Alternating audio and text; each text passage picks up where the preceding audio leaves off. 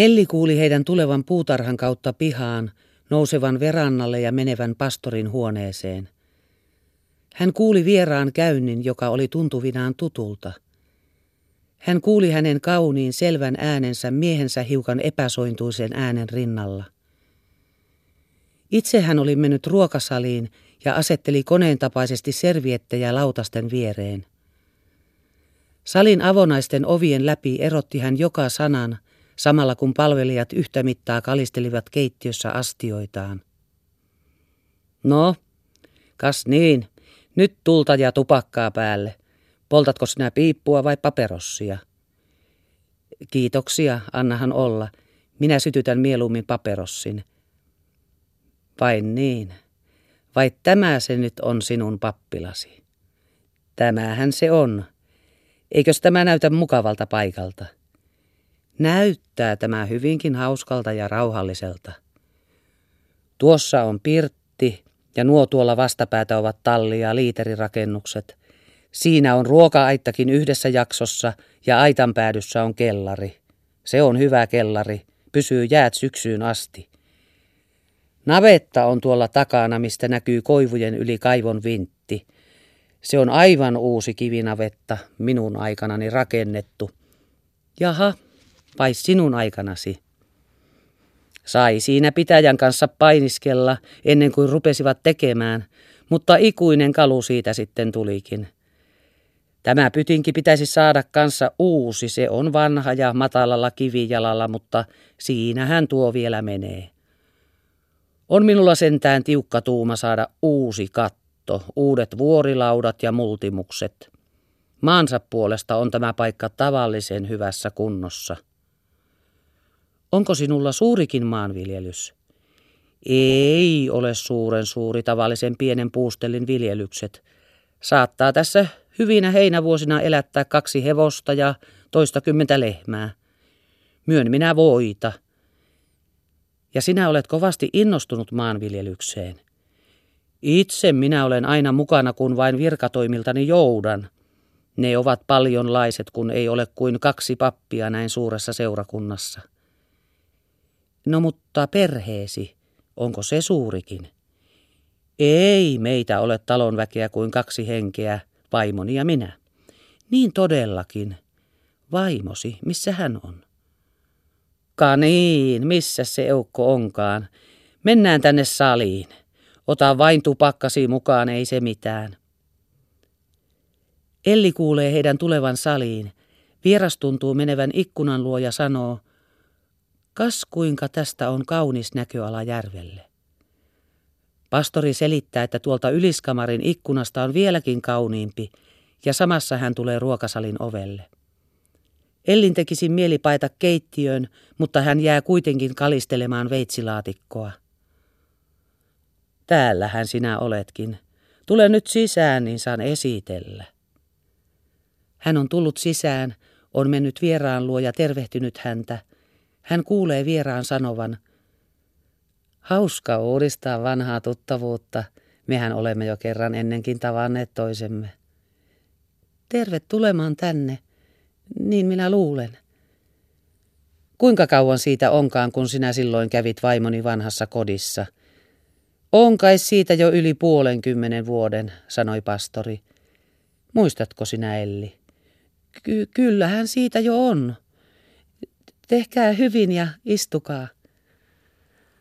Ja ajatelkaa sorouva, että minä tiennyt teidän olevankaan naimisissa ennen kuin miehenne kertoi siitä nyt tänne tullessamme.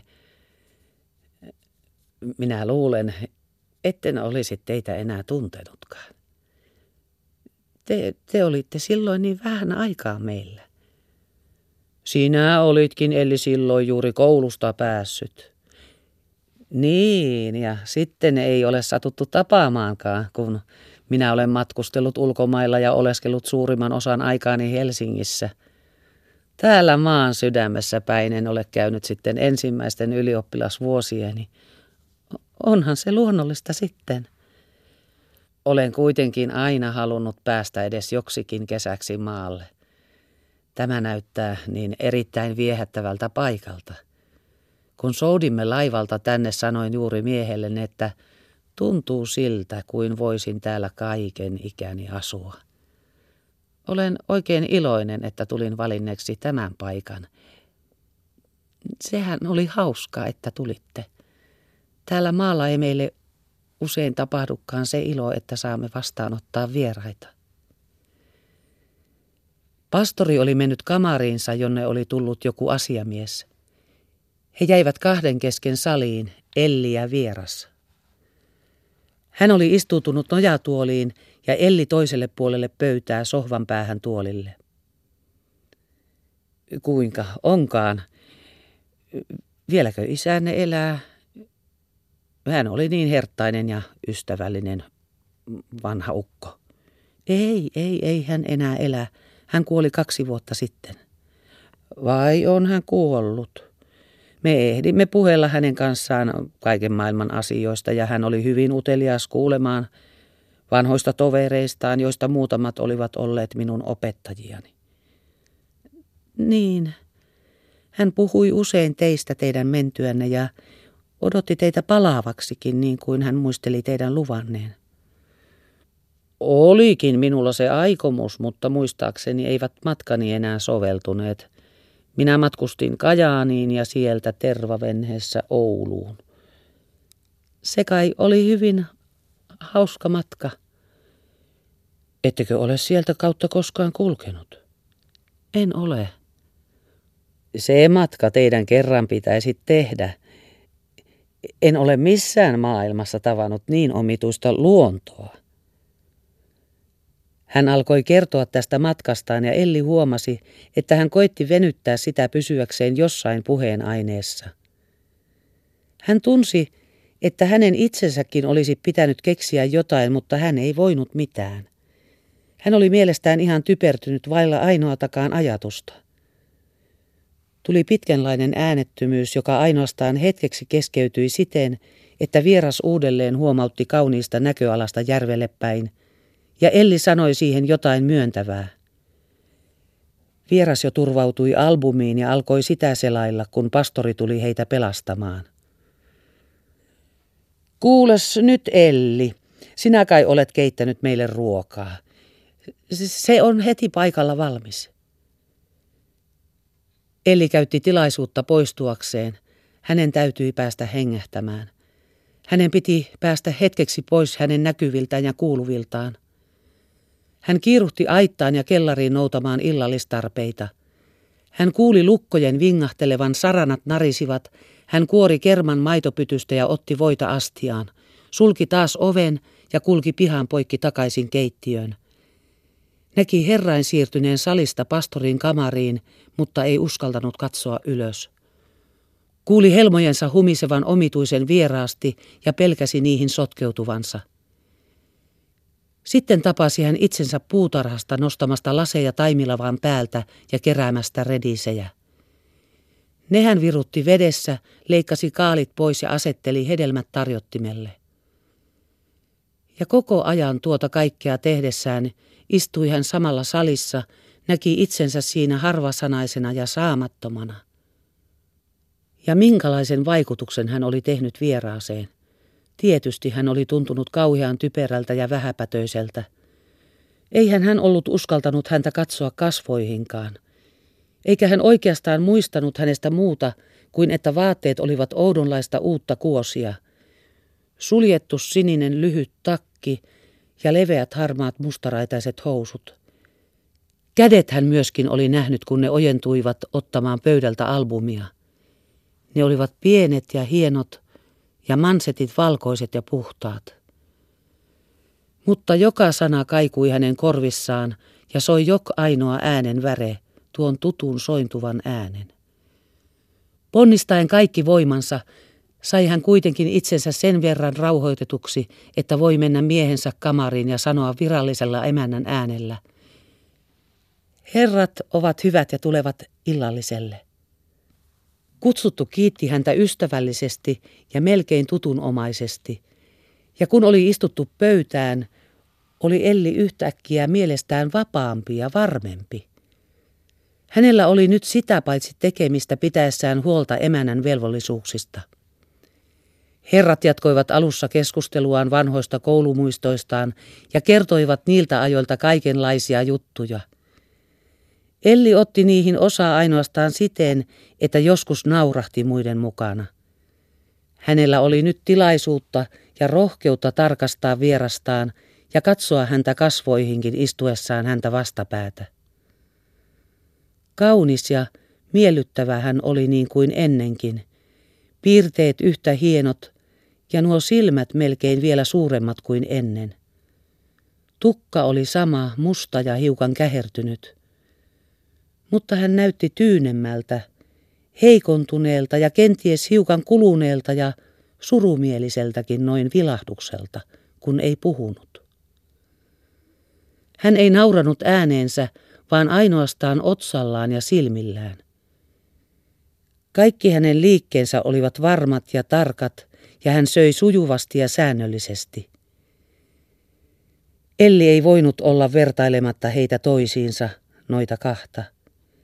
Ne olivat täydellisiä vastakohtia toisilleen. Hänen miehensä, pyöreäkasvoinen, punaposkinen, vaaleatukkainen ja lihava, näytti hänestä tavallista kömpelömmältä ja sivistymättömämmältä. Hänen paksut kesakkoiset kätensä, hänen tapansa syödä, puhua ja nauraa, pisti nyt silmään vielä enemmän kuin ennen. Hän muisti niin selvään syyn siihen, miksi he silloin ennen vanhaan olivat tehneet hänestä pilaa ja niin pian yhdessä liittoutuneet häntä vastaan. Muutamista katseista ja äänen vivahduksista luuli hän nytkin huomaavansa vieraassa salattua ivaa, ja hänestä tuntui, kuin ei innostus vanhoihin muistoihin olisi ollut ollenkaan niin todellista kuin miltä se näytti. Aivan varmaan luuli hän huomaavansa, että vierasta vaivasi, kun pastori söi veitsellä ja pisti sen suoraan suusta voiastiaan.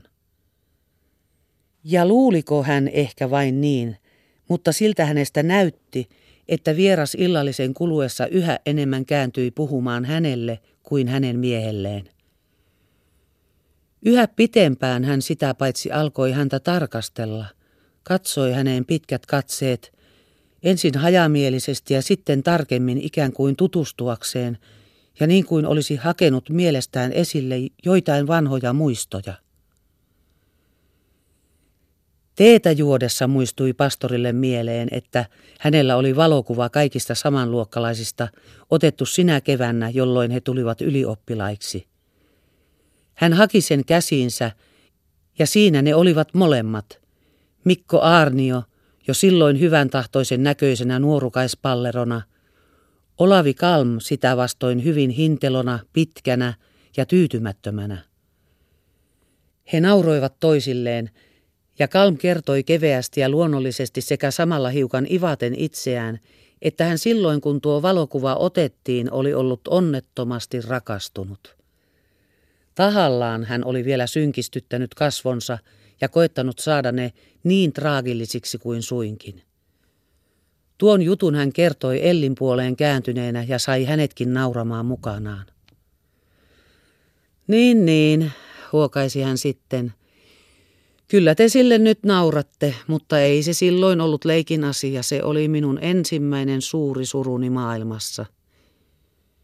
Ja onko niitä sitten ollut useampiakin, uskalsi Elli kysyä punastuen omaa rohkeuttaan. Niin suuria surujako, naurahti Olavi vastaukseksi. Et sinä ainakaan vielä ole tainnut toden teolla kehenkään tarttua, keskeytti pastori. En ole. Minä olen onnellisesti välttänyt kaikki avioliiton uhkaavat salakarit.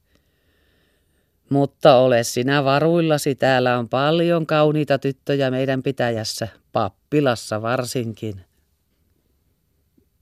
Erään minä heistä tunnenkin, tuli laivalla yhtä matkaa kanssani. Olisiko se ehkä ollut Liina, kysyi Elli. Liina se oli, selitti pastori.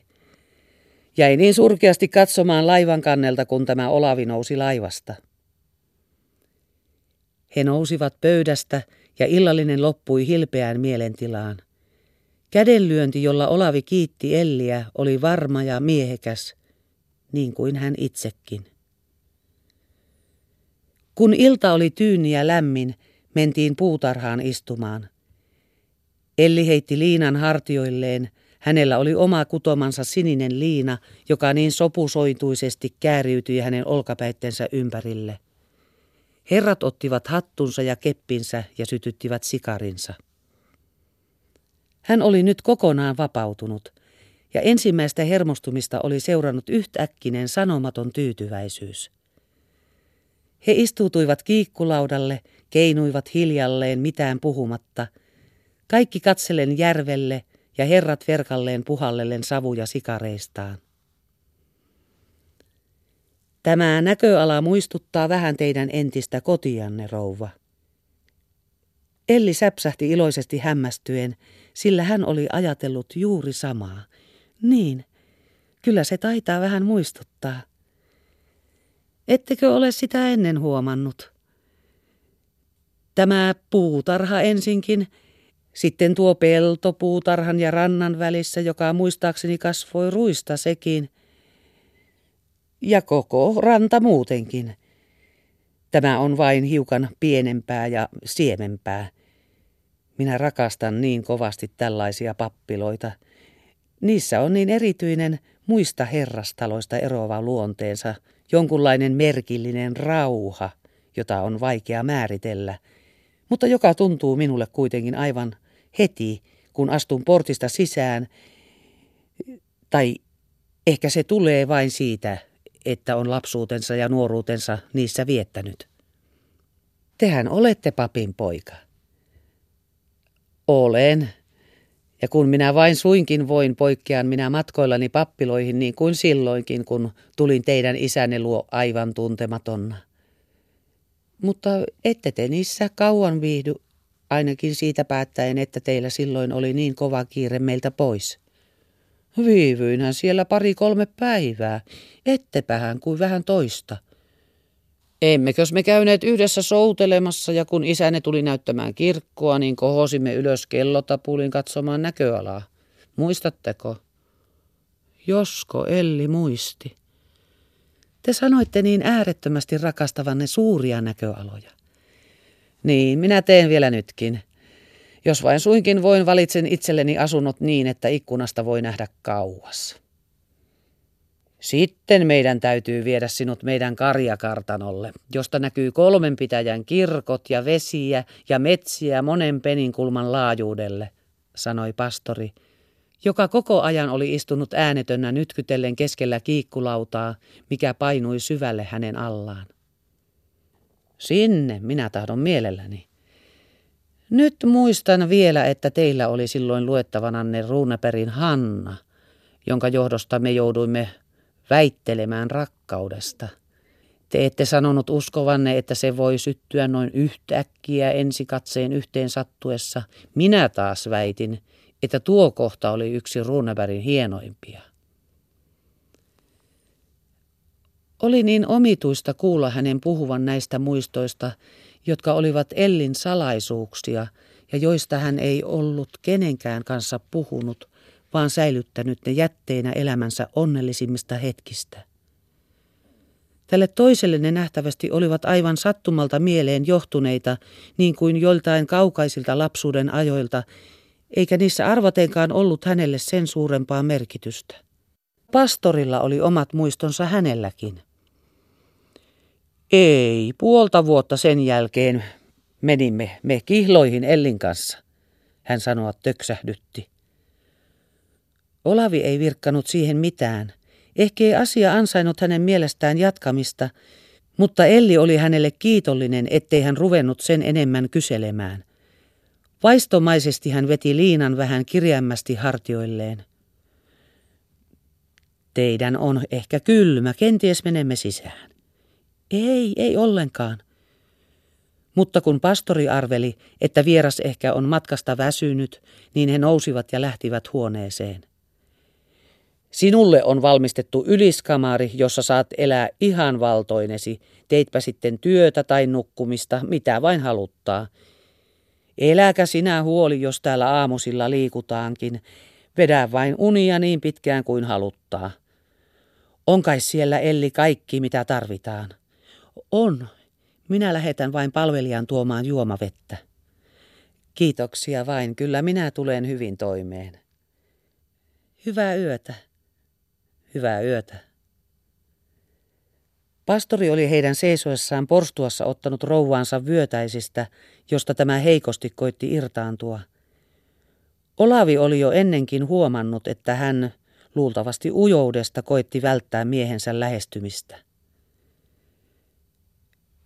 Yliskamari, jonka ikkuna oli pohjoiseen ja jonka sisusta iltarusko vielä valaisi, teki Olaviin miellyttävän vaikutuksen, ja hän tunsi heti kohta, että hän tulisi täällä hyvästi viihtymään.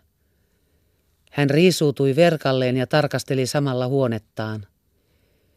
Valkoiseksi piiluttuine seinineen, joiden rakoihin oli pistetty tuomen ja pihlajan oksia ja kukkia, oli se kuin kesäinen lehtimaja.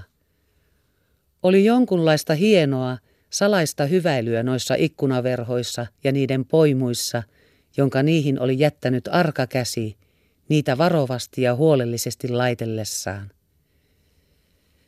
Ja hänet valtasi tässä tuo sama tunne, joka hänessä oli herännyt jo rantaa lähestyessään järveltä päin.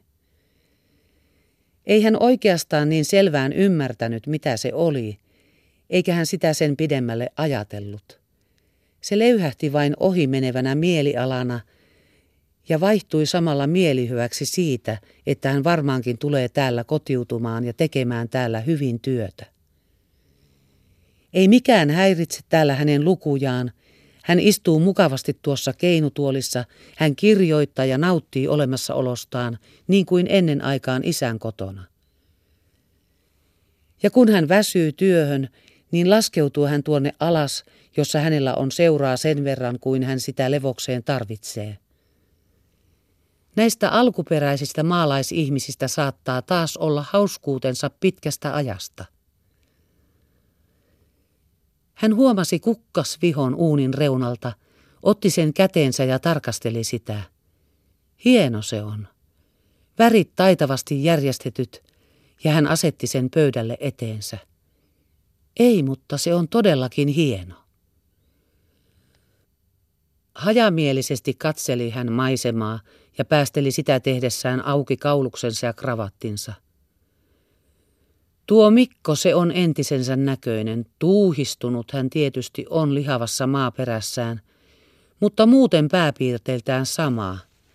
Samat viattomat vähän yksinkertaiset silmät ja samat vaaleat kulmakarvat, otsa niin luja ja sileä kuin kiilotettu kivi, eikä alkuakaan ryppyihin.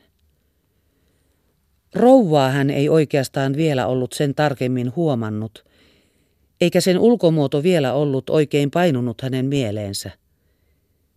Mutta nyt hän yhtäkkiä muisti hänen silmänsä ja näki ne tuon tuostakin itseensä kiinnitetyiksi toiselta puolen pöydän. Ne olivat suuret ja siniset ja haaveksivaiset. Ja vähitellen aukeni siinä koko olento hänen eteensä – hän tuli esille eri asennoissaan. Hän tarjosi teetä vähän pelonalaisesti, heitti liinan sulavasti hartioilleen, kulki edellä puutarhaan ja istui kiikkulaudalla lähellä häntä, katsoen eteensä suoraan järvelle. Vartalo oli hänellä hyvin säilynyt ja säännöllinen, vaikka kenties vähän raskas ja veltto. Ei hän ainakaan ole tavalliseen papinrouvan malliin, ajatteli hän, niin kuin hänen tapansa oli punnita mielessään kaikkia niitä naisia, jotka sattuivat hänen tielleen. Hän on paljon kaunistunut siitä, kun hänet viimeksi näin. Ja yhtäkkiä hän näki itsensä istumassa rattailla vanhan pappilan rappujen edessä.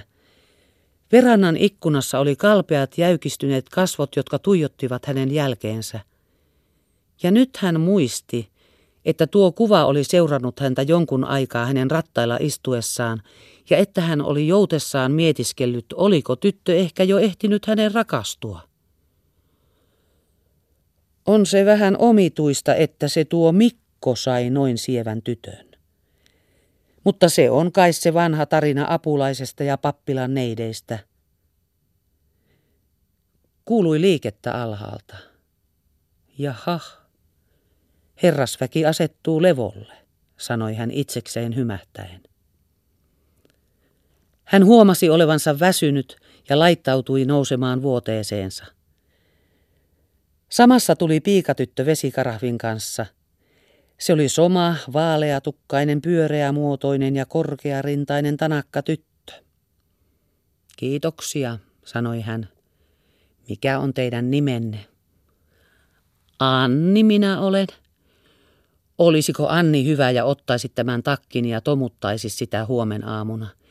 Rouva käski kysyä, mihin aikaan herralle saa tuoda kahvia.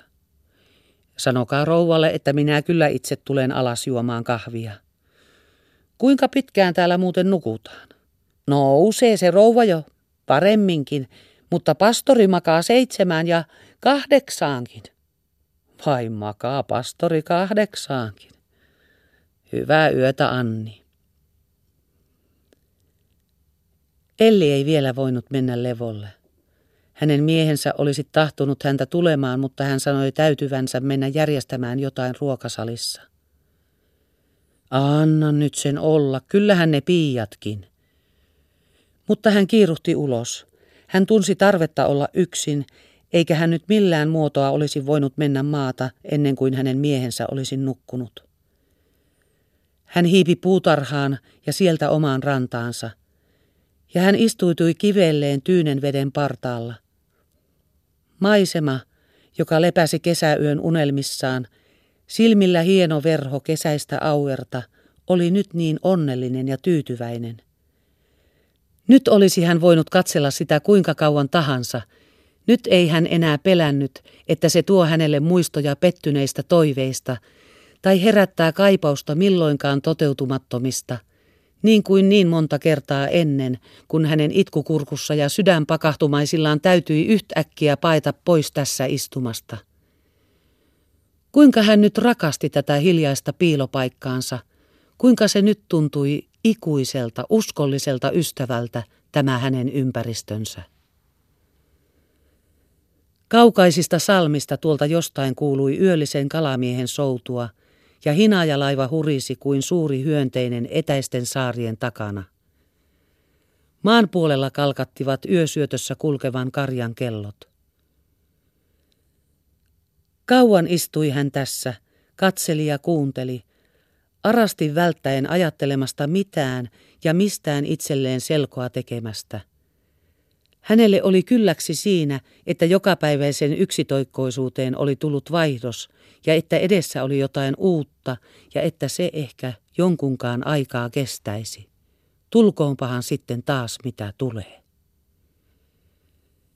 Se tunne rinnassaan palasi hän pihaan ruispellon pienarta myöten ja hiipi varpaillaan makuuhuoneeseensa, jossa hänen miehensä jo onneksi oli nukkunut eikä kuullut hänen tuloaan. Hän itse valvoi vielä kauan vuoteellaan, silmät suurina katsellen aamuruskosta valkenevaa pohjoisikkunaa. Vieras oli jo varmaankin aikoja sitten mennyt levolle tuolla ylhäällä, koska sieltä ei enää kuulunut mitään liikettä.